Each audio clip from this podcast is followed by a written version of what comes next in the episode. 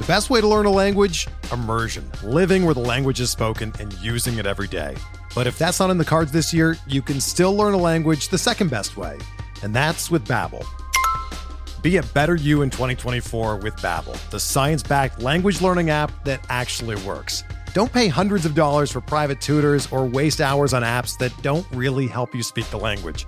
Babbel's quick ten-minute lessons are handcrafted by over two hundred language experts and help you start speaking a new language in as little as three weeks.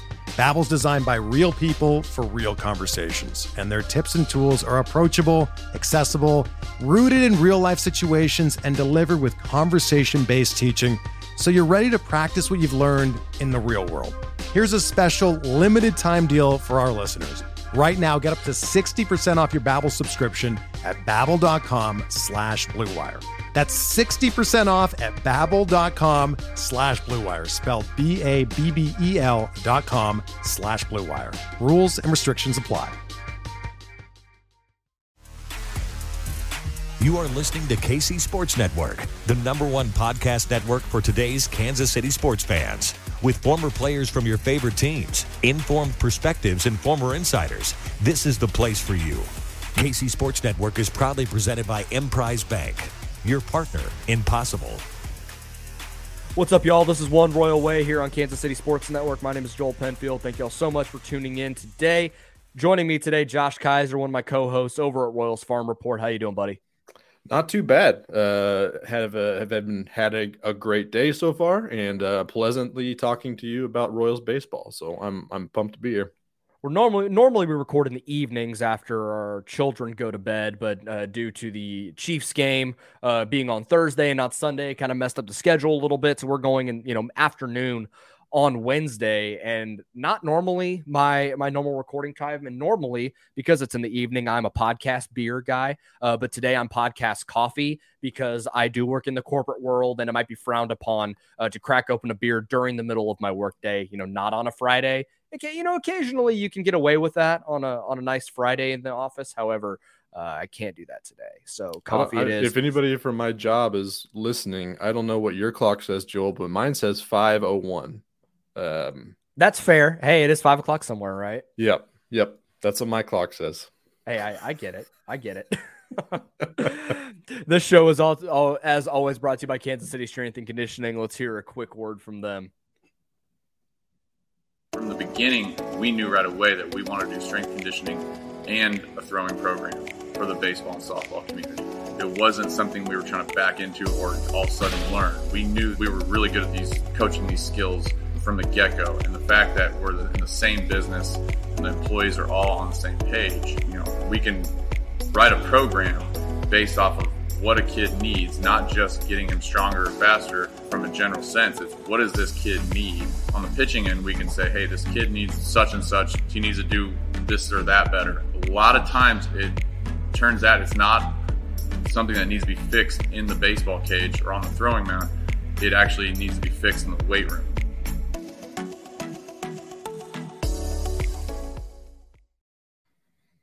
Thank you, as always, K C S C for sponsoring this show. Be sure to check them out if you have a baseball or softball player in the area that needs a place to train. So we're going to talk about the, you know, maybe the potential roster construction for twenty twenty-three come up here in a little bit. Before we do that, we talked a little bit about this uh, on Royals Farm Report, which we recorded on Tuesday. By the time you're listening to this, it should be up on the podcast channel, so be sure to check that out. We talked about it a little more from like a thirty thousand feet perspective of the entire organization and what this quote meant from J J. Picollo. We're going to focus, obviously, more on the big league side of what this could mean for next season. J J. Picollo did an interview on Cody and Gold uh, on six ten, talking about Chris Bubic and Daniel Lynch specifically. And it's a different tune than we've heard from the organization in the past with a lot of these guys. And the the quote says, you know, Bubic and Lynch are getting to points in their careers where it's in their hands. We're being patient, but they're going to have to take control of their own careers. Those two are a big part of our future, and they need to get better.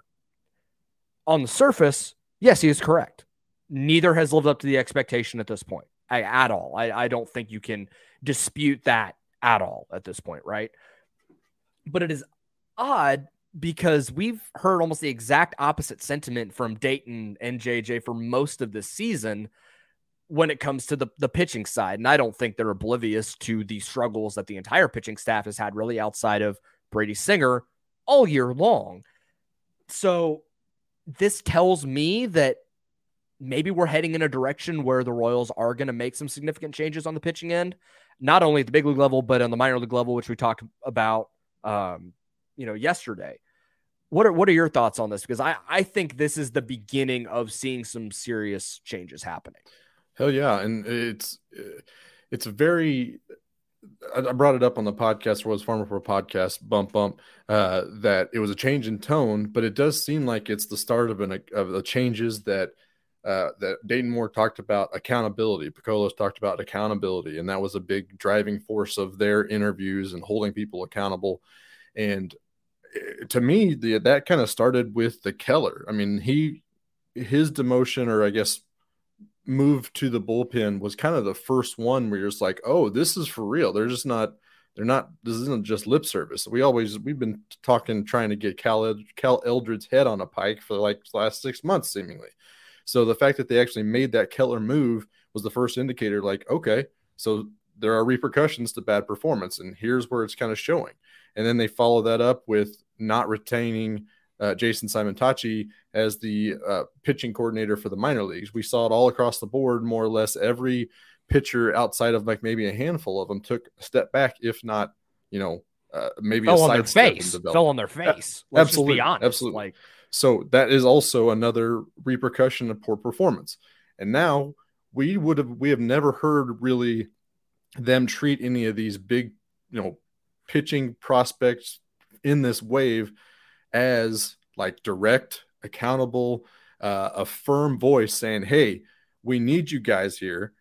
You got to figure it out one way or another. Either figure it out on your own with private pitching coach, or get on board with what we're trying to say. We would rather it be the latter, but we understand. We just want you part of this. And, and if that's the way you got to go, it's go time. Now's the time to do it. You're getting your opportunities. Get on it. Um, So it was definitely a change in tone, which is good to see. It's also very called for, very obvious that something needs to happen. And it's kind of good to, to be able to point to something and be like, okay, here are three things that are happening right now that are different than what they've been doing. So that's good to see.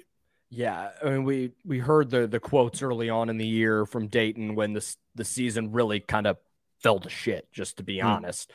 Yep. And talked about, you know, needing a culture of accountability, and that's across the board from top down. And that involves the players too, but we didn't see any of that really until the last like two weeks. And I understand when it's early in the season, even when the season is going well, you don't want to make a rash move. Like that's mm. just not in the nature of this organization to do so, for good or for bad. Like I, I understand wanting your guys to figure it out. However, there are times where you do need to make a rash decision, and they didn't, they mm-hmm. haven't done that.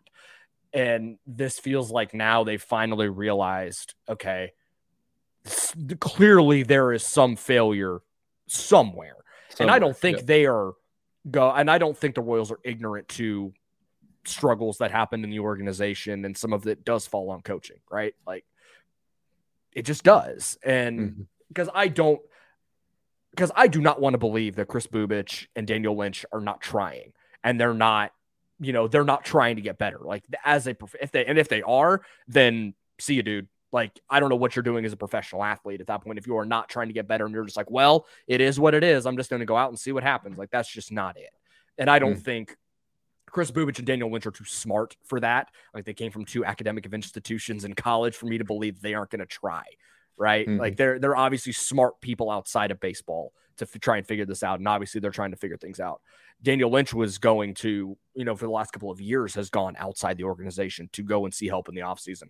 Chris Bubic did as well, obviously during the lockout, but developed a slider. Like he was trying to take his career into his own hands. They both have done that, and clearly whatever conversations happened between what they did in the offseason and spring training did not mesh. And now we're seeing the results of it, where Chris Bubic has been awful for most of the year. Daniel Lynch has shown flashes, but he has, for the most part, not been good either. So mm-hmm. we're starting to see some of this.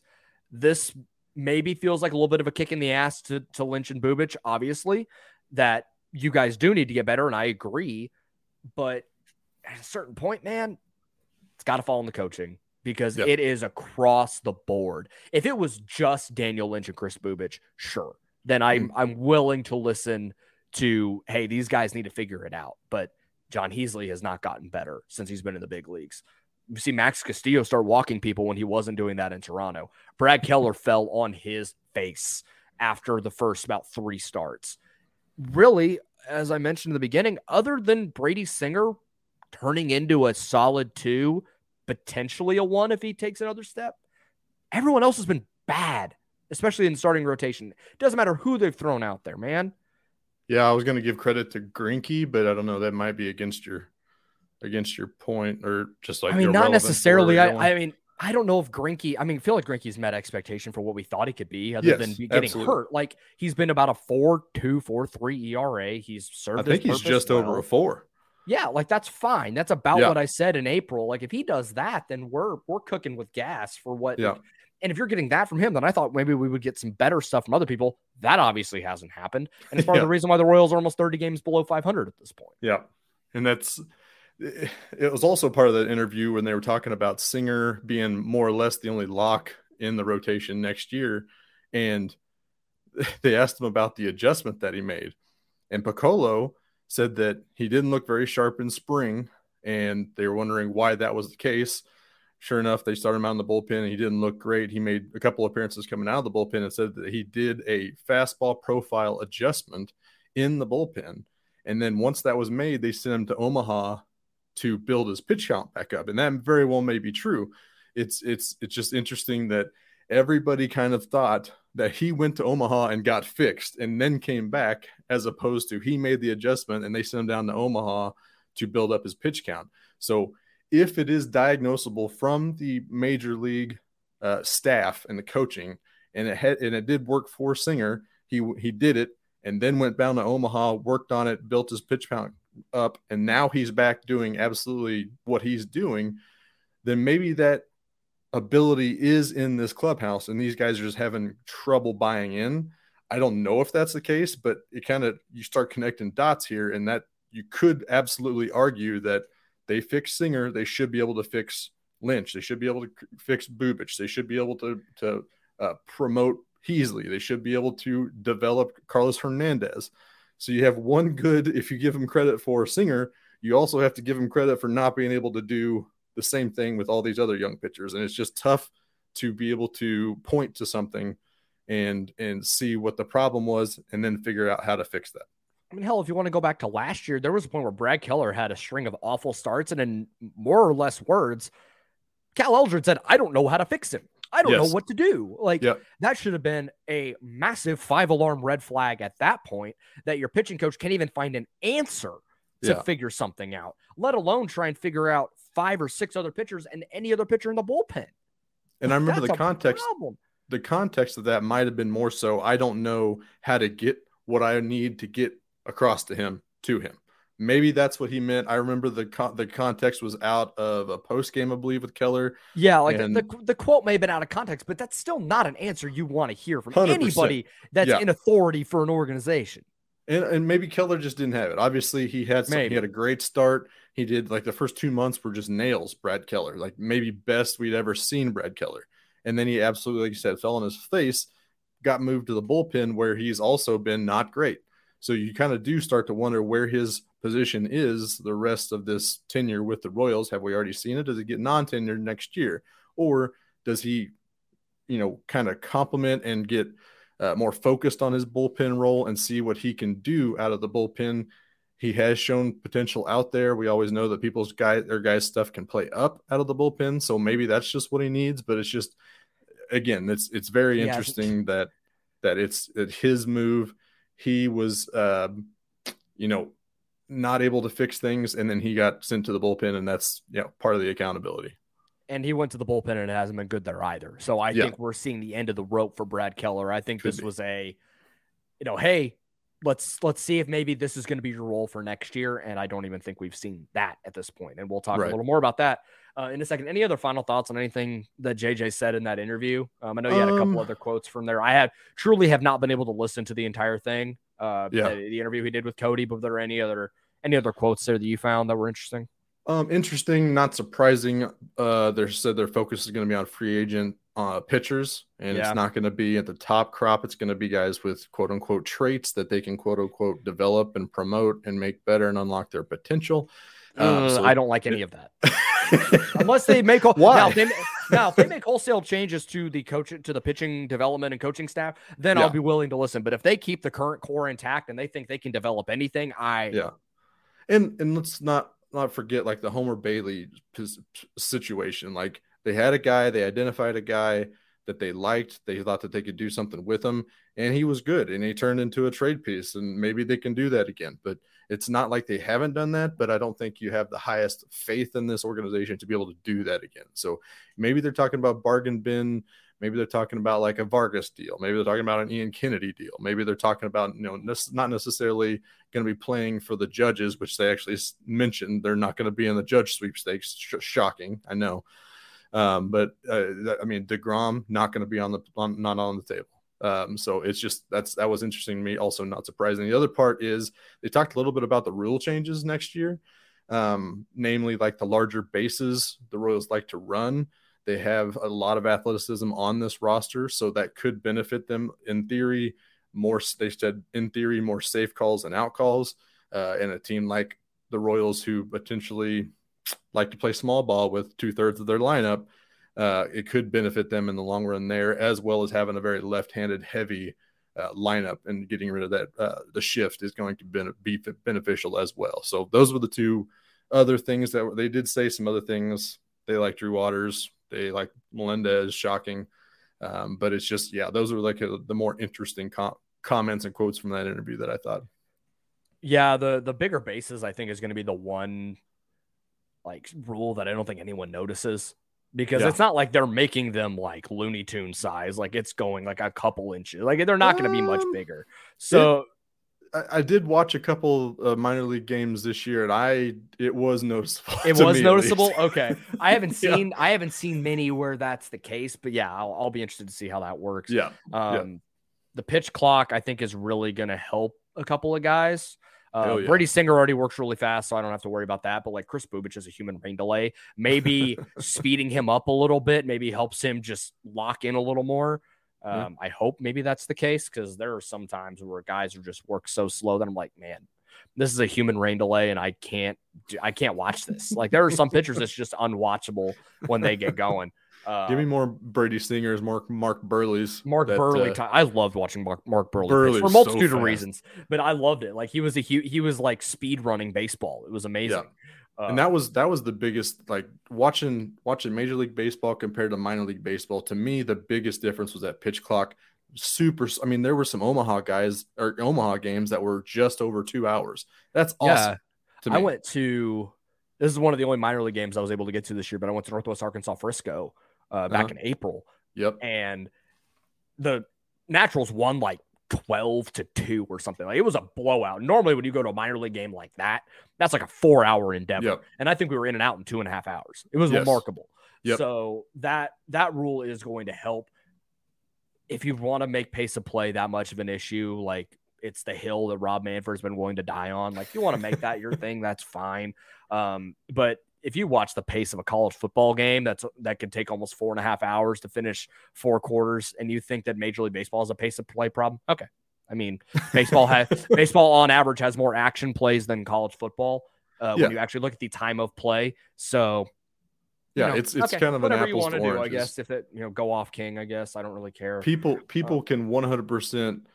They're way more willing to endure the delays of football. They'll watch a five-hour Super Bowl, uh, yeah. like willingly, go into work with three hours of sleep on Super Bowl Monday, and and be completely fine with it. But by God, if you give me a three-hour baseball game, you get the hell out right now.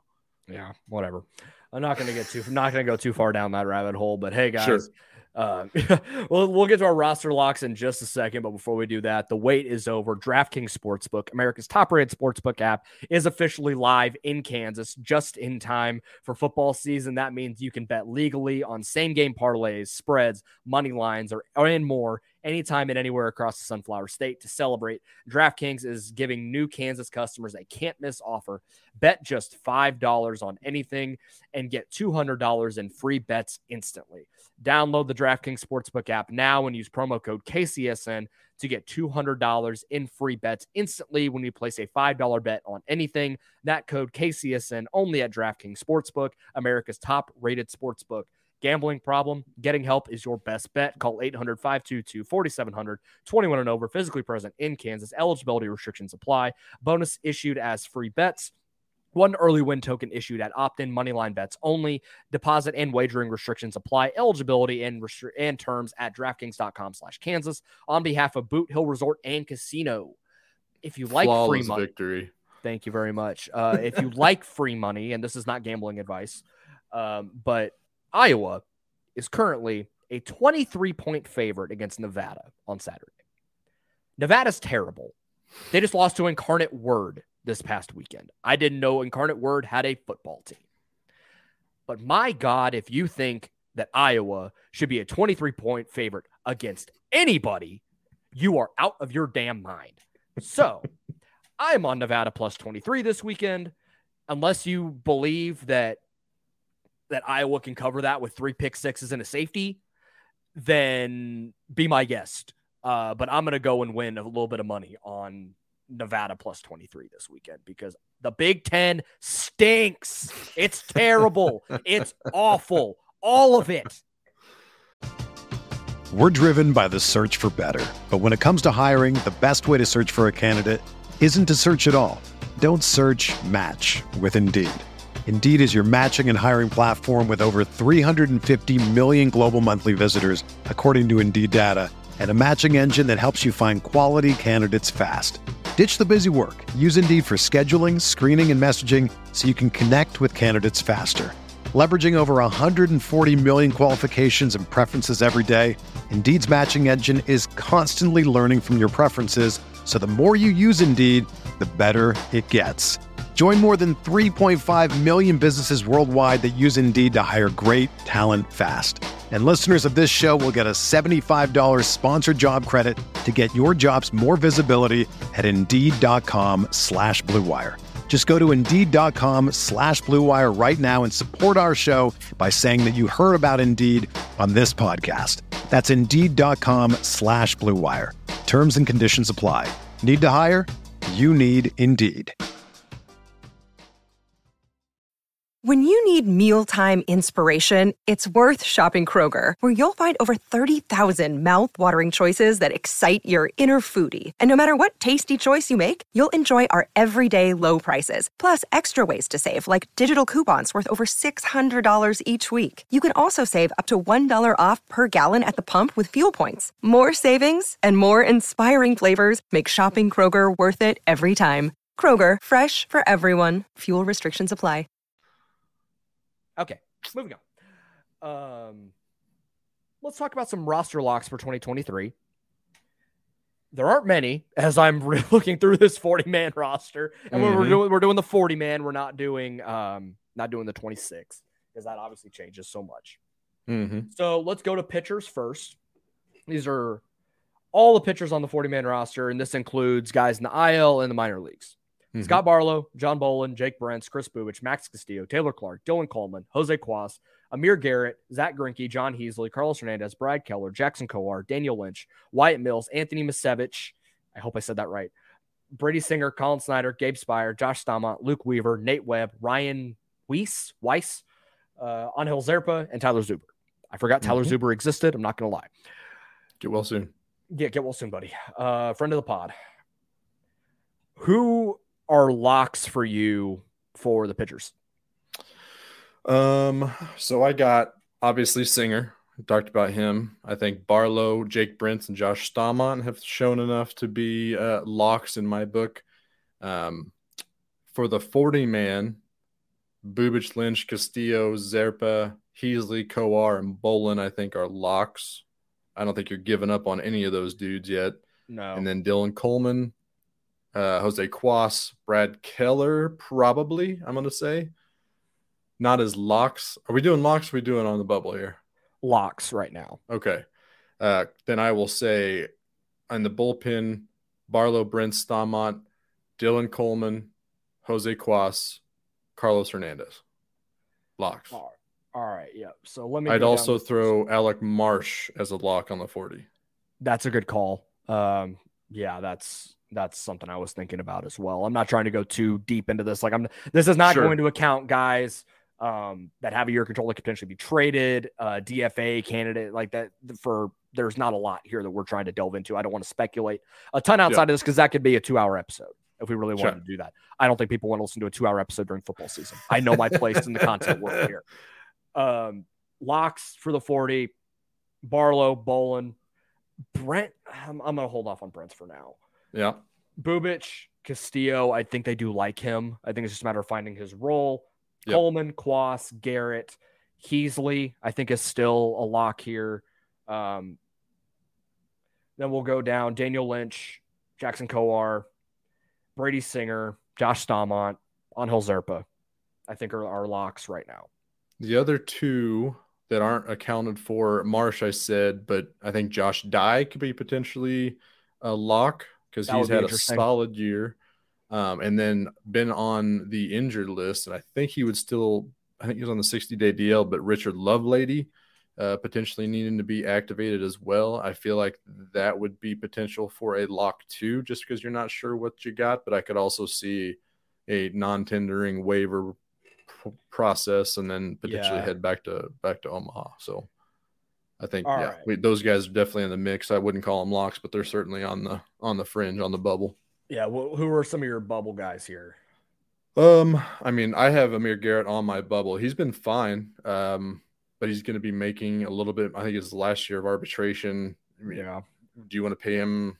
I'm going to guess like three to five million dollars for the last year, maybe so. I we talked a little bit about I the pre-show like that I like Amir, and I'd yeah. be okay with them keeping him around. I have him as a roster lock because I think they do keep him around. Mm-hmm. He's he's not your lefty that's going to go and get you three outs in the ninth inning. Right. Like, he's just not that type. But when deployed properly as a lefty specialist type, um, you know, not high level, like medium leverage situations. Yeah. I think he's a very solid dude to have, and I yep. would be fine. And that's a good veteran presence to have in your bullpen too. one hundred percent. Because like he'll go and fight anyone. And oh, I yeah. want that guy on my team.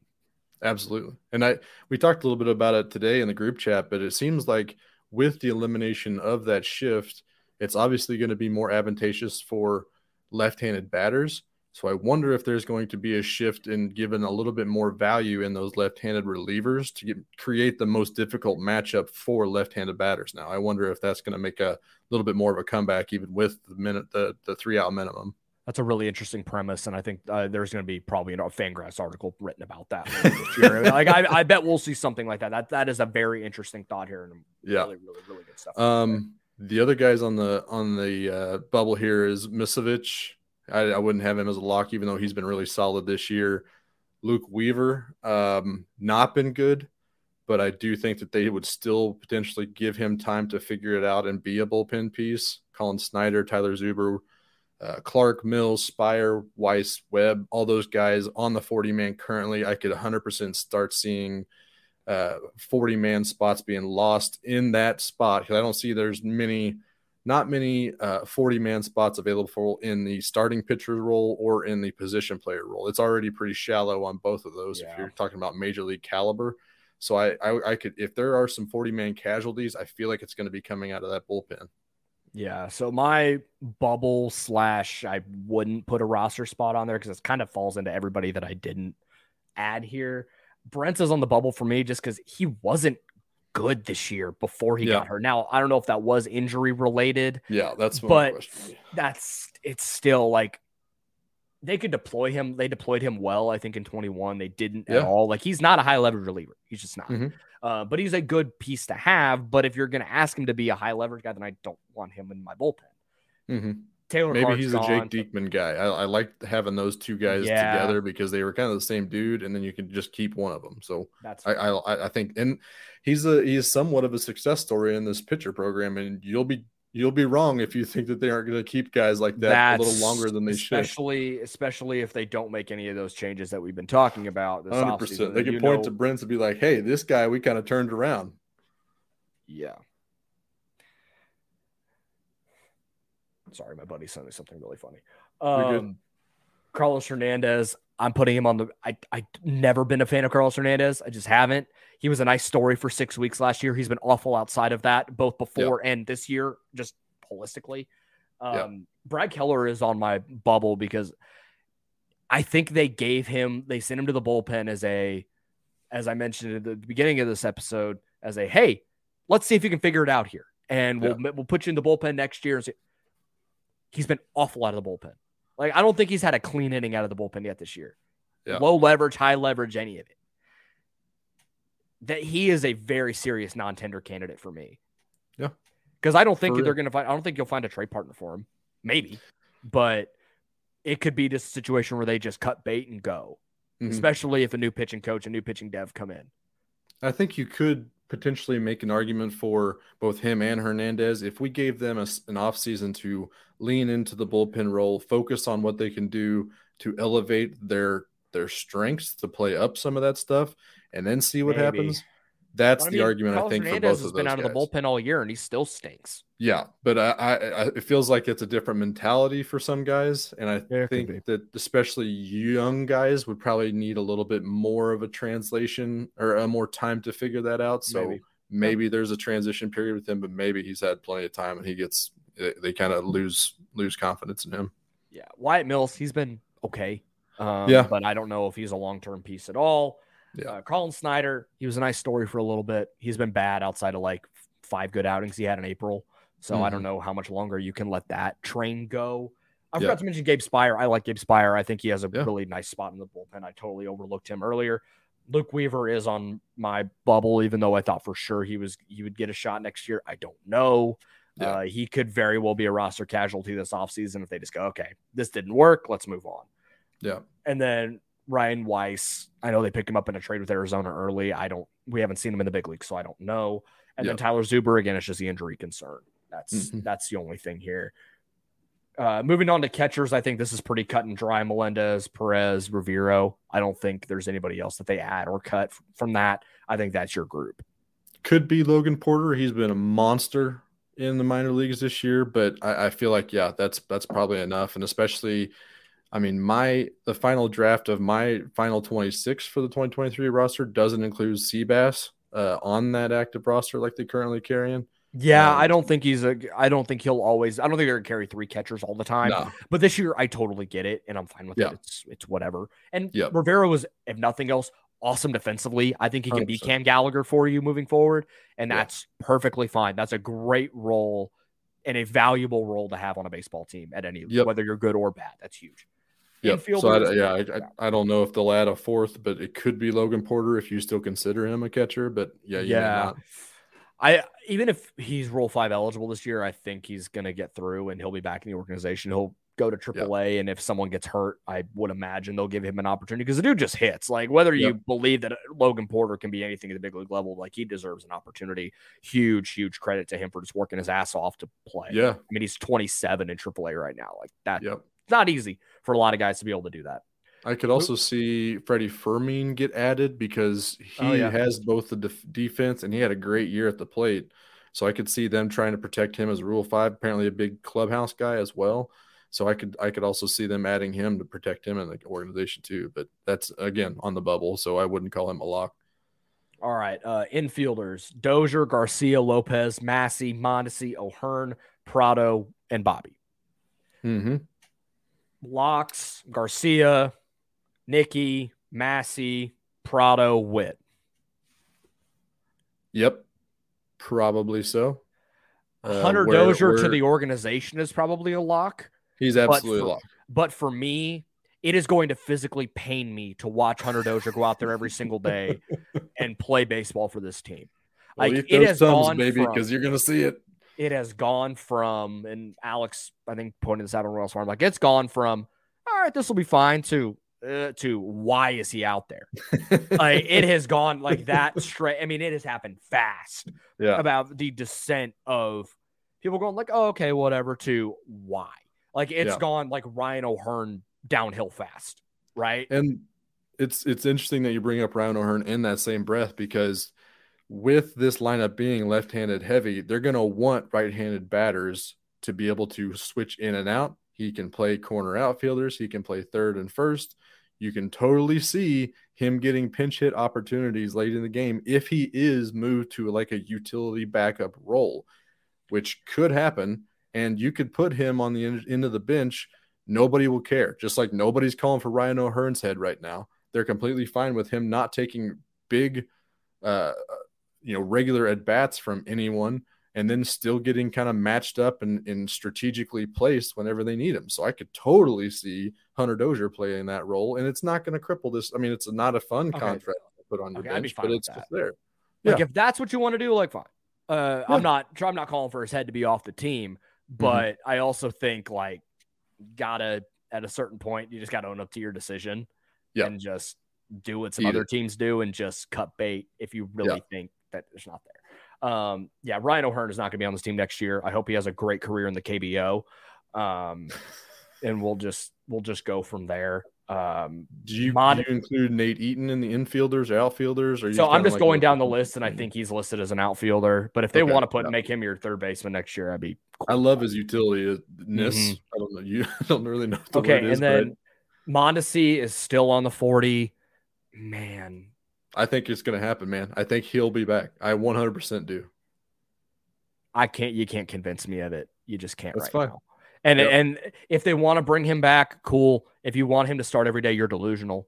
If you no. want to just put him in your starting lineup at all on opening day, you are delusional. I'm sorry. You like, have to be able to. I, I don't know what his workload is. I mean, he got hurt so quick, and they talked about managing his workload this year. So I I don't know. I don't know. I just know that this organization is going to bring Mondesi back. It's just, it's going to happen.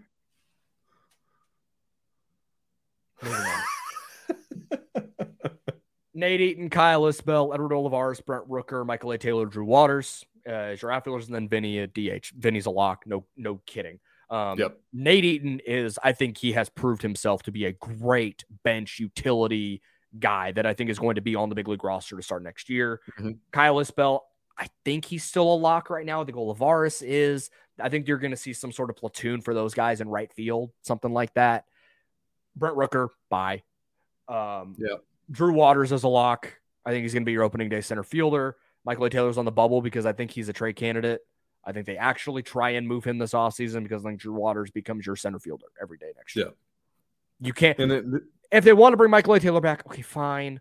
Is it going to be super underwhelming and sad? Yes. Yeah. Like, I like Michael A. Taylor. He's been a constant professional for this team for two years. It's nothing against the guy. But at this point, like, he is what he is, and it's fine.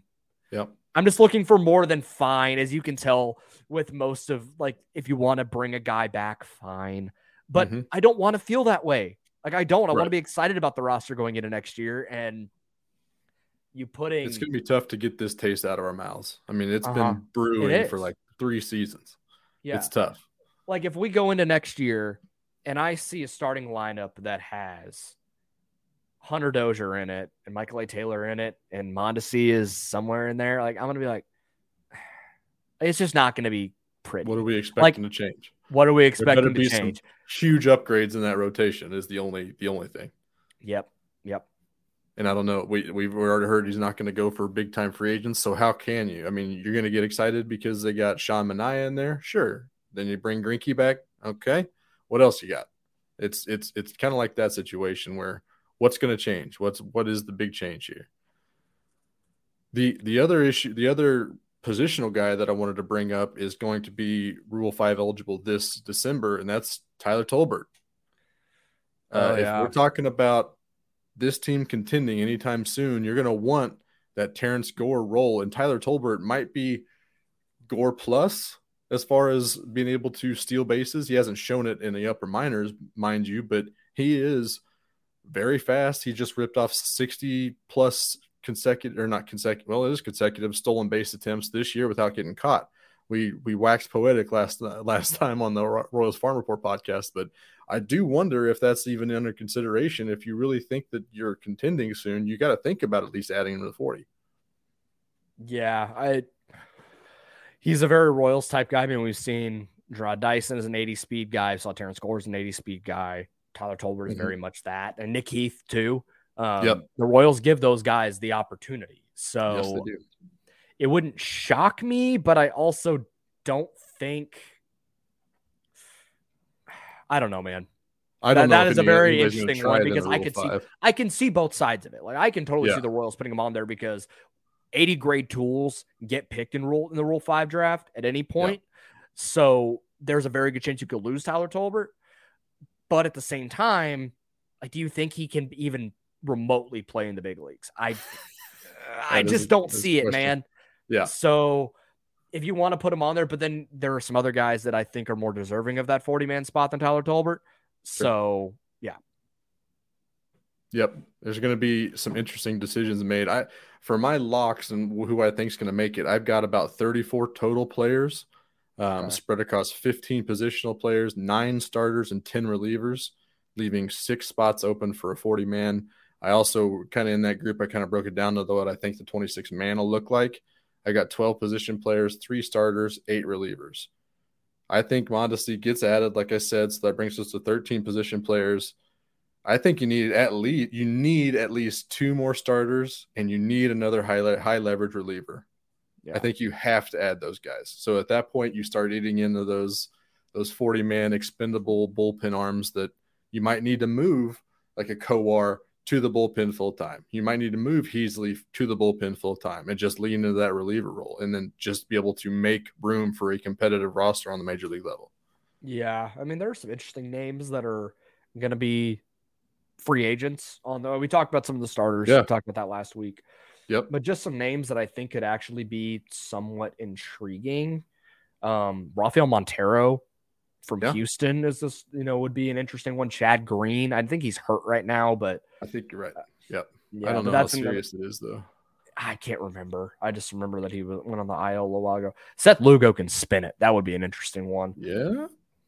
Um, let's see who else. Just some throwing out there. Trevor May can spin it a little bit. Um, yeah. If you're asking him to be your closer, I don't know how I feel about it, but if you want him to be your seventh or eighth inning guy, I think that could be fine. Yeah. Could bring back old friend Scott Alexander. Or old friend Trevor Rosenthal. Oh, uh, yeah. Archie Bradley, maybe give take a shot on him. I could see I know. No, I think no? He, he, he's been horrific the last couple of years, if I recall, man. Yeah. And and he got hurt going over the – trying to climb over the railing in that Mariners-Angels brawl. So – I wish I'm joking, but he tripped and fell right. and busted his wrist. So, um, not sure, not sure about that one. Um, yep. Do you just say F it and go, hey, Kenley Jansen, come teach our young guys? See, and that's that's something that's certainly crossed my mind. I, I wouldn't, I certainly wouldn't mind Taylor it. Rogers too. Yeah, I mean, well, we got to fix him, and I'm again not real, not real. Um, I don't have a lot of faith in this organization in doing that. What about Nicky Martinez? That wouldn't be interesting because he's actually he's been decent for San Diego. Yeah, I think they tried starting option. him. It didn't work. Moved him to the bullpen. He's actually been pretty solid. Yep. So there's there's, there's a lot of names op- and some options. I, I I just they're not the guy that you're like, let's go get Edwin Diaz. That's yeah. not happening. Not yeah. happening. Though, could you imagine uh, how electric the trumpets would be in Kauffman Stadium? He would come to Kauffman. And his whole marketability would plummet. So I think he yeah. has to stay in New York. Yeah. Uncle Stevie will pay him. Absolutely. Uncle Stevie don't care. Uncle Stevie Cohen don't care about that luxury tax. He's got money it's on trees. It's called the Steve that... Cohen tax for a reason. That like That's where they sit right now. Yep. They're going to get Judge and and re-sign Diaz. Yeah. Just because. Just because. Oh, man. No, I don't want Aaron Judge to go to the, the Mets because he's never going to stay healthy. Their trainer, their their P T Valid. and training staff is the worst. And that's why I want Jacob deGrom to go somewhere else, too. And yeah, I want them fair. to trade Max Scherzer now because Max Scherzer keeps getting hurt. It's not good. Like, he's about, is he coming back? He's about to come back, right? I think so, but still. For the like, second time? Yeah. Um, No, I want Aaron Judge to go to the Red Sox because that would be hysterical. That would be funny. That, that would be, be very that'd funny. Be really funny. Um, I'd be here for it. I just I want Aaron Judge to go and play for someone other than the Yankees because I really like Aaron Judge, and I don't want Dodgers him to play for the Yankees. He goes and plays for the Dodgers. I have no ill will toward the Dodgers. Like, they sure they go and spend a crap ton of money, but think about how good they are at developing their own talent yeah. and then supplementing it with all the crap ton of money that they spend. So they there's something right, to be said. And they rub your face in it. Exactly. Like, oh yeah, not only are we the best at developing players, oh yeah, here's three hundred million bucks. F you guys. Like that's yeah. That's them. So we got to like that. All right. Um, final thoughts here tonight or today, whatever. Um, what's the one storyline that you're following the rest of the baseball season across all sports, not just the Royals, but like, what's the one storyline that you're kind of clinging on to this last month of the year? Uh, I mean, the Judge versus Ohtani M V P race is fascinating. Uh, very, very interesting.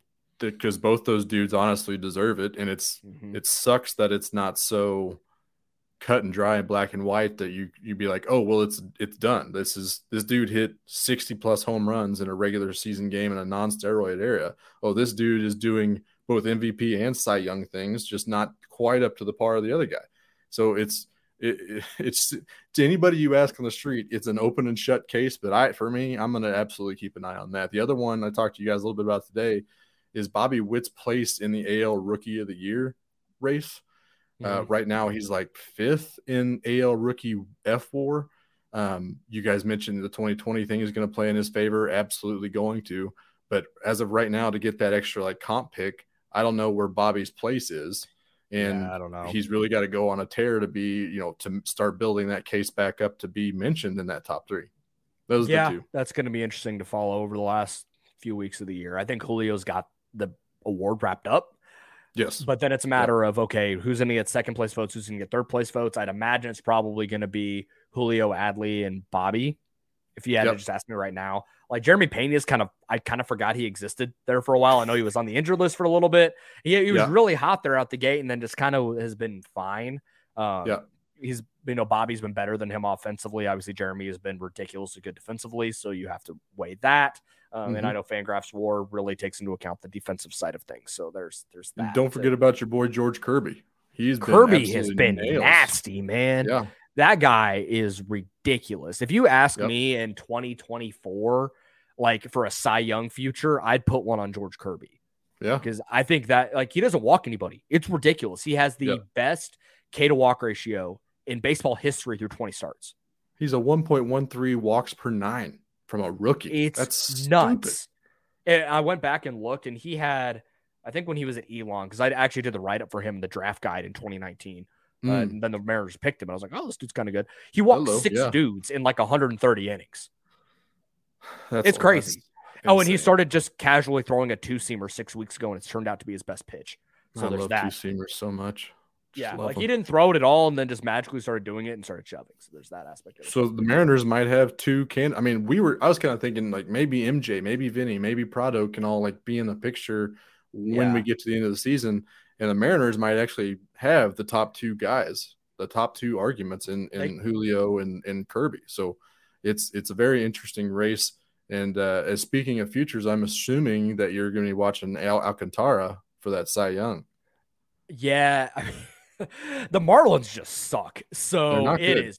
It he pitched. It's a well Grinke yesterday. situation. He pitched well yesterday, and they lost two to one. Yeah, he gave up two runs, and that was it. Like that it's matters not like, for for this for this these cases. It's bad, um, but no, I think he's still the odds-on favorite by a pretty wide margin right now. So that makes me feel like there's a chance here. Um, I'm just sweating it out for the last couple of weeks. But the the main story I'm following. Yeah, obviously is the Mariners, and the day that they clinch that playoff berth, because they're going to, um, I'm going to cry.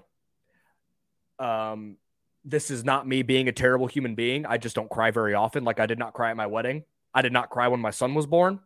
Um, but the Mariners were also my first love for like what, as a four-year-old, I, the Mariners clinched that playoff berth. I'm going to cry. Like, it's mm-hmm. going to happen.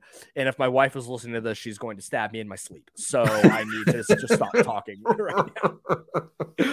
But, and what's, what's, this, this does suck a little bit, but like, I understand the circumstances of it. Like, my son turns two next weekend, and the Mariners are in town. And I was super excited until I realized it was the same weekend. And I got a hard, hard, hard no from my wife about going yep. to a game that week. Yep. And I think just based on the way the schedule falls, like I think the Mariners actually would clinch that berth probably that weekend in Kansas City.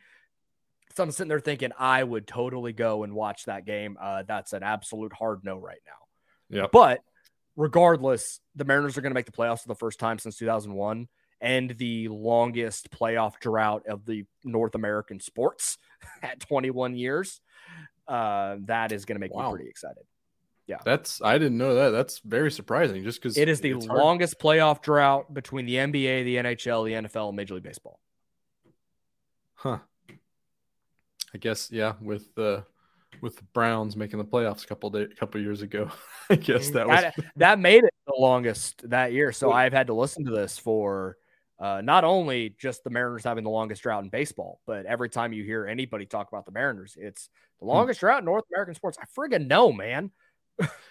You might as well count the Twins just because they can't win when they're there, so they might that's as well not true. be. Okay, there. that's. That's very so I'm fair. curious That's as fair. to what that streak would be if you did that. But, yeah, for all intents and purposes, it's cool to see the Mariners. Yeah, I, I could totally – and we've talked about it in the group chat. Like, they have those twenty fourteen, twenty fifteen Royals vibes to them. They're just kind of mm-hmm. fun and exciting to watch and for different for different reasons. But they're just, yeah, young, excited. They seem to be able to have that X factor to be like, how are they doing this type of thing? So, yeah. It, it's the Los Bomberos. Like, it's they're doing – Carlos Santana's there. The only thing Carlos Santana does is he hits two-run home runs in high-leverage situations. That's the sure only does. thing that he's done in Seattle. Like, if you actually look at the overall number since he's been in Seattle, it's just as bad as it was in Kansas City. He's just hit a couple clutch home runs, mm-hmm. and Mariners fans are like, yeah. And then for two weeks, like, why is this guy on the roster? And then he hits another two-run home run in a clutch situation. Yeah, and then he goes back down. Like, it's the same concept. He's he's Robert Horry. Yeah, he's the much. Robert Horry of the Seattle Mariners. Basically, man. All right, well, this is the middle of our workday. I know we got to get back and actually uh, grind the corporate clock here. So, uh, Josh, thank you very much for joining me today. Um, if you want to go and check a Royals game, be sure to check out our friends at Tickets for Less. tickets for less dot com has the best selection of Royals tickets, uh, concert shows, anything else in the area. Use our exclusive partner code K C S N twenty-two uh, when you're shopping at Tickets for Less for any tickets. There's one more homestand left. They play the Twins next week and then the Mariners, and that's it. Because uh, then they go on a seven-game roadie to end the season. So uh, be sure you're going to save a lot of money, no crazy per-ticket service fees, anything like that. At Tickets for Less, it's a local company. Uh, be sure to go support them. They support us. So we really appreciate what they do for us. Um, K C S C, DraftKings, any anybody else, uh, thank you so much. Be sure to subscribe to the audio channel. This is not really going to be on YouTube for a while. Really trying to grow that audio channel. So please be sure to go check that out. Subscribe. Leave us a review. Let us know what you want to hear this offseason. Uh, because we're still going to have shows between Royals Farm Report and One Royal Way this offseason. Uh, so please, we're going to be scraping for content. Uh, the content machine is really going to flow through the Chiefs. I know you guys still want a little bit of Royals content, so please let us know what you want to hear. And we will talk to you all next week.